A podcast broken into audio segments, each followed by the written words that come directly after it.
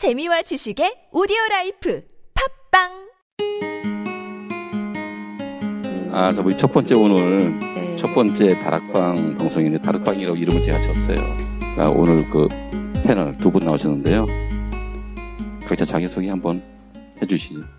수필가이신 신금전 선생님 반갑습니다. 네, 안녕하세요. 반갑습니다. 이게 소개한다는 게 참 쑥스러운 일인데, 글을 좋아하고 글을 쓰고 있는 사람입니다. 누가 뭐 이런저런 얘기를 하는 거 다 떠나서 그냥 작가라고 하면 기분이 좋습니다. 오늘 책을 들고 나오신 나는 꽃이 아니다. 제 꽃이 아니면 뭐 풀입니까? 그러니까 아니, 사람들이 이 제목을 보고 나는 꽃이 아니다 그러니까 그 뭐 신생 풀입니까? 그런 얘기를 하는데 자, 이, 뭐 선생님은 아, 현재 책은 뜻밖이네요. 제가 책을 들고 온 거 아닙니다. 이 책은 그 주제가 네. 이렇게 얘기를 하기가 좀 재밌게 돼 있을 것 같아가지고 어, 한 chapter씩 한 chapter씩 예, 한 예, 회마다 예, 예. 어, 그 코너를 좀, 예. 조금씩 집어넣어가지고 일을 한번 해보라고 집어넣은 것이고요. 시조 시인이자 시낭송가 김경 선생님. 네, 안녕하세요. 김경은입니다. 네, 시조 시인이라고 소개가 됐네요. 네, 저는, 어, 워낙에는 학교, 학부에서 학교 다닐 때 한문을 전공을 해서요. 한시를 먼저 접했고, 그러다 아. 보니까, 아, 예, 시조를 쓰기가, 어, 다른 것보다 좀 쉬웠어요. 네, 그래서. 네. 그리고, 그러면 한문에 대해서도 네. 지금 많이 아시겠네요. 어, 많이 강의를- 아는 건 아니고요. 강의를. 하시잖아요. 예, 한문 그리고 강의. 강의 지금 강의도 나가시잖아요. 어디 어디 나가시죠? 어, 지난 학기까지 어, 수원 동남보건대 평생교육원에서 그 한문 지도사 양성 과정에 음. 강의를 한 10년 정도 했고요. 안산 문화학교라고 있습니다. 문화원 내에 거기에 한문 과정 음, 네, 강의를 하고. 있습니다. 선생님 목소리는 좀 작으신 편이네. 제가 기운이 없을 때 그러게 그런 날은 그래 지금처럼 제막 얘기를 목소리가 하면 들리나요? 뭐 이렇게 물어봐야 그러면 너무 잘 들려요. 이렇게 또 얘기를 음. 해서요. 그래서 또 그냥 그냥 하고 하는데 그렇죠. 어떤 날은 또뭐 네. 그렇고 어떤 날은 근데 거의 대체적으로 목소리가 조금 이래요. 작죠. 그러게 좀 작, 그러니까는 크게 해요. 소리 양은 작은데 근데 톤이, 이제 네. 그 톤이 발음이 예, 정확하셔가지고 네. 잘 들리기는 할 것 같아요. 음. 근데 이제 소리의 에너지 자체는 되게 좀 작은 편이에요. 네, 힘 없어요. 제가 늘 힘없다고 네. 듣는데 그래서 제가 선생님 오히려 지금 더 그래요? 나은데. 그죠. 예, 그래서 소리가 충분히 그게 크- 크기가. 저좀 나의 우리 네. 고향의 악센트가 있어서 그렇지 아. 괜찮아요. 고향이 고향- 어디시죠? 고양이 고양이가 듣고 있어요 지금. 아, 제가 고양이를 보고 들어왔었는데. 그 듣는 사람들은 무슨 얘기인지 지금 몰라요. 고향이 어디예요? 고향이. 자, 신금자 선생님 고향이 어디세요? 고양이 저 검은 고양이. 거제도 사람입니다. 거제도. 네, 그제도예요. 거제도에 참 네. 인물이 많죠. 네. 우리 위대하신 김영삼 대통령을 비롯해가지고. 그리고 시낭송도 많이 하시잖아요. 네, 아 신앙송 그러면 제가 너무 좋아하는 거라서. 그죠? 네. 그러면, 예, 그러면 말 나온 김에 네. 시낭송 하나 부탁드려도 될까요? 아름다운 사람에게 김경은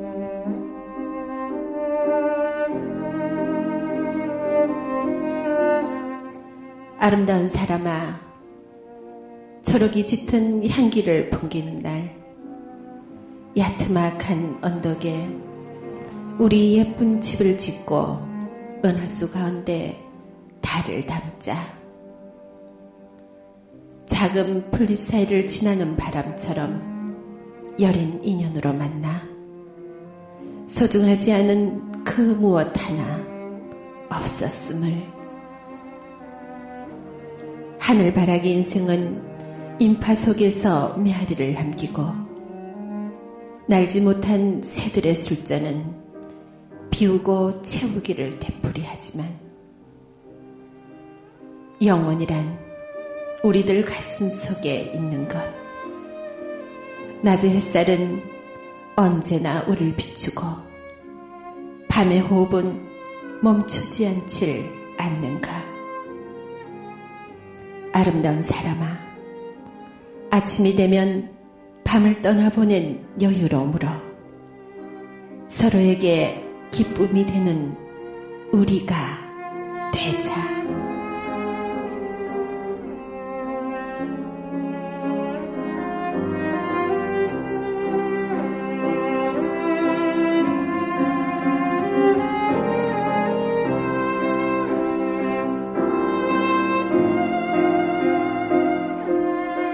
많은 사람들이 음, 네. 책을 만들고 싶은데 어떤 과정을 거쳐야 되는지 모르는 경우가 많거든요. 맞아. 모르는 게 그러니까. 물어 물어서 이제 하면 되긴 되는데 그러니까. 그래서 한번 얘기를 한번 들어보고 나서 아 이렇게 준비를 하면 되겠다 하면은 음. 훨씬 더 접근하기가 쉽죠. 책 안 내셨어요? 예, 저도 안 선생님도 안 네, 냈잖아요. 저도 안 냈었죠. 그죠? 저도 책 내기 전에는 그냥 글만 써가고 던져주면 책 내는 줄 알았더니 음. 그게 아니더라고 또. 그렇죠. 저 주판사도 음.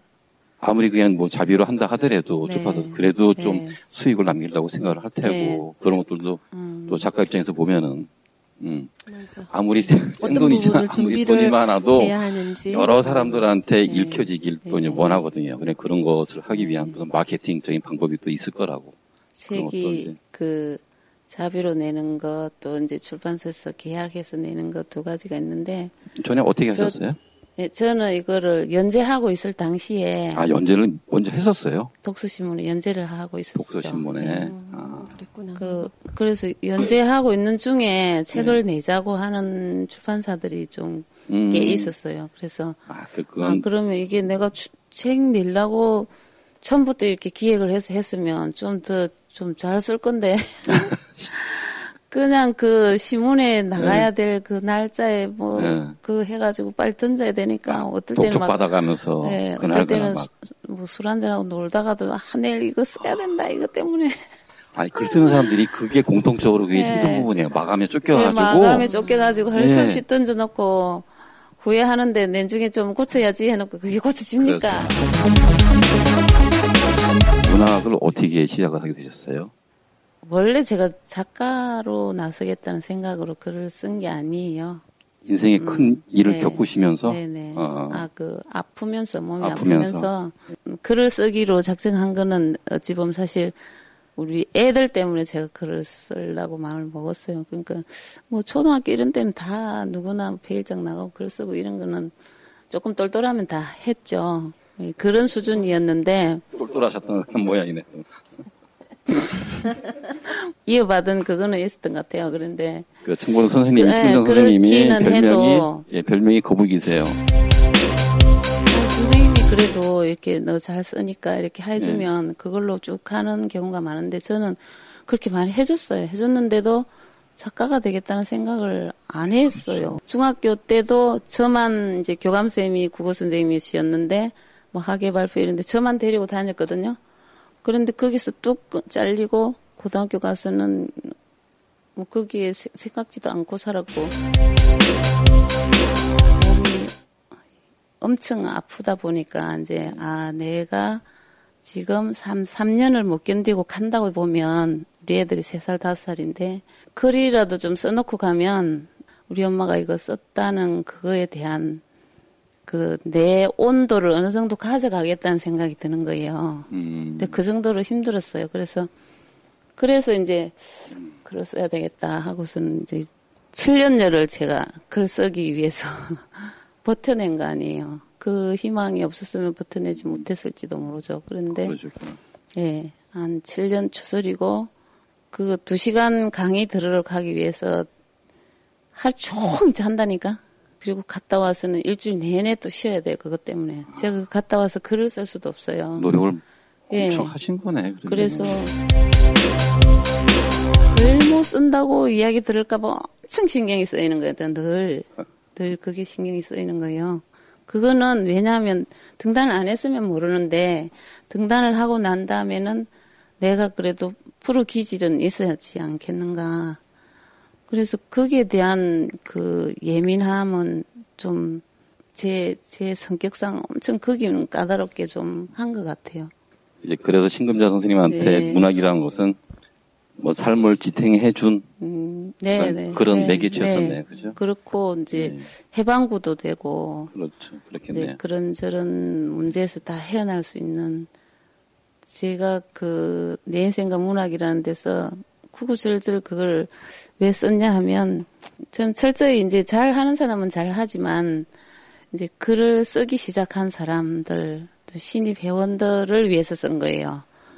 내가 이런 처지에서도 내가 이렇게 어, 못 배우고 배운 것도 없이도 시작해서 간간히 이제 내가 좀 많이 아팠다 이런 얘기는 했지만 그 구구절절 쓴 적은 없어요. 그런데 썼더니 오히려 원로분들이 개인적으로 메시지 되게 많이 주셨어요. 그동안에 저를 저를 키울 수 있는 힘은 문학 외에는 없었다는 게 음. 확실하잖아요. 이제 맨날 나와서 히히 웃고 하는 것 같아도 속에 엄청난 그게 있었구나. 음, 그런 거. 글을 쓴다는 것이 막 욕구도 있긴 있지만서도 네. 막상 쓰려고 보면은 또 이제 에너지가 많이 필요하잖아요. 그렇죠. 이제 그런데 뭐 머리를 지어 박으면서 써도 네. 끝내고 난 그 희열. 제 이게 문학 작업을 하는데 제가 이제 물론 바쁘고 뭐 시간도 네, 없고 네, 해서 공부하는데 너무 게을리한 탓도 있지만 네. 아, 지금부터라도 좋은 선생님을 정말 찾아가서 열심히 네. 공부를 해서 정말 좋은 글을 한 네, 편이라도 썼을 네. 때그 기쁨을 계속 평생을 네, 누리고 살고 맞아요. 싶다는 그런 현대 시조하고 자유시 왜, 왜 어떻게 구분이 되는 것인지 그냥 개인적으로 궁금하거든요. 그 가르치는 교수님이 시조도 하시고 시도 하셔요. 네. 그러다 보니까 시를 했다가 시조를 했다가 뭐 이러시는 거예요. 시조를 하면 시조도 봐주시고 시를 강의를 시조를 하다가 시를 하다가 막 이렇게 하는데 신지 시조인지 구분 안 가요 요즘. 네. 그러니까는 네. 일반인 네, 입장에서는 현대시 이게, 현대 시조 이게 무슨 시조야? 네. 라고 그 생각. 운율이만 좀 맞춰놨을 뿐이지 그렇죠. 시나 시조 예. 한시를 먼저 접하다 보니까 음, 그러니까는 학교 다닐 때 우리 고시조 이렇게 배웠잖아요. 고시조를 이제 고문 시간에 많이 배우잖아요. 그것만 이제 시조라고 생각을 했어요. 그러다가 어, 또 시를 배우게 되고 그게 이제 그 순서대로 이제 저한테 이렇게 다가온 것 같아요. 그러니까 고시조를 먼저 접했고 그 다음에 또 시라는 것 어렸을 때부터 이제 낭송 그 테이프를 들으면서 테이프를 들으면서 시 현대시 자유시에 관해서 이제 어 이렇게 몸에 저절로 와닿았잖아요. 자유시가 자유시를 어 또 습작을 해서 어 등단을 하게 되고 그러다가 어 자유시를 쓰면서 이전에 공부를 했던 그 고시조 그 맥락에서 이어진 것이 현대시조로 들어간 거예요. 네. 그러다 보니까 내용상으로 봤을 때는 그러니까 외형상으로만 차이가 조금 있는 거예요. 그러니까 음. 시와 그 현대 시조가 외형상이에요. 율격이 네. 예. 그 리듬을 살려서 쓰는 것이 시조이고 시는 그렇지 않잖아요. 어, 자- 자유롭게 음. 예. 그렇게 그럼 현대 시조에도 그.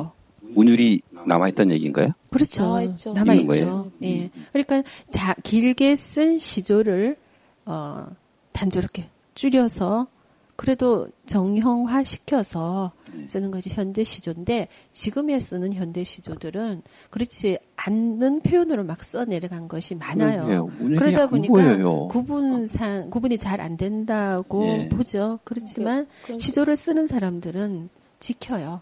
시- 지키고 이제 쓰는 사람들은 알아요. 그 예, 안에 알아요. 네. 네.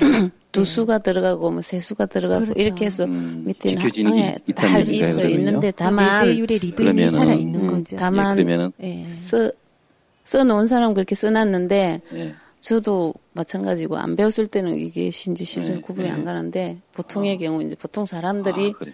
모를 것 같다는 생각.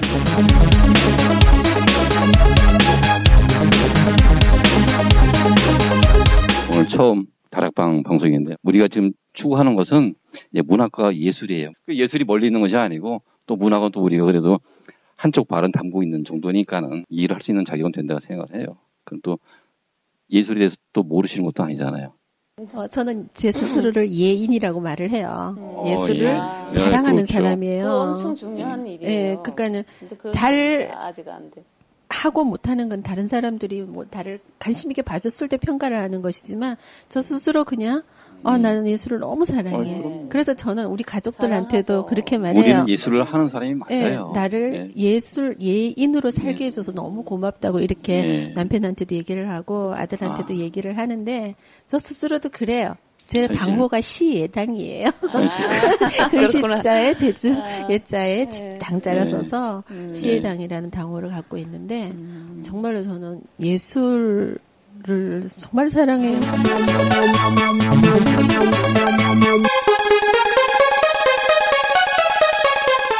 사랑방 블루스의 기획 시리즈 다락방 첫 번째 이야기였습니다.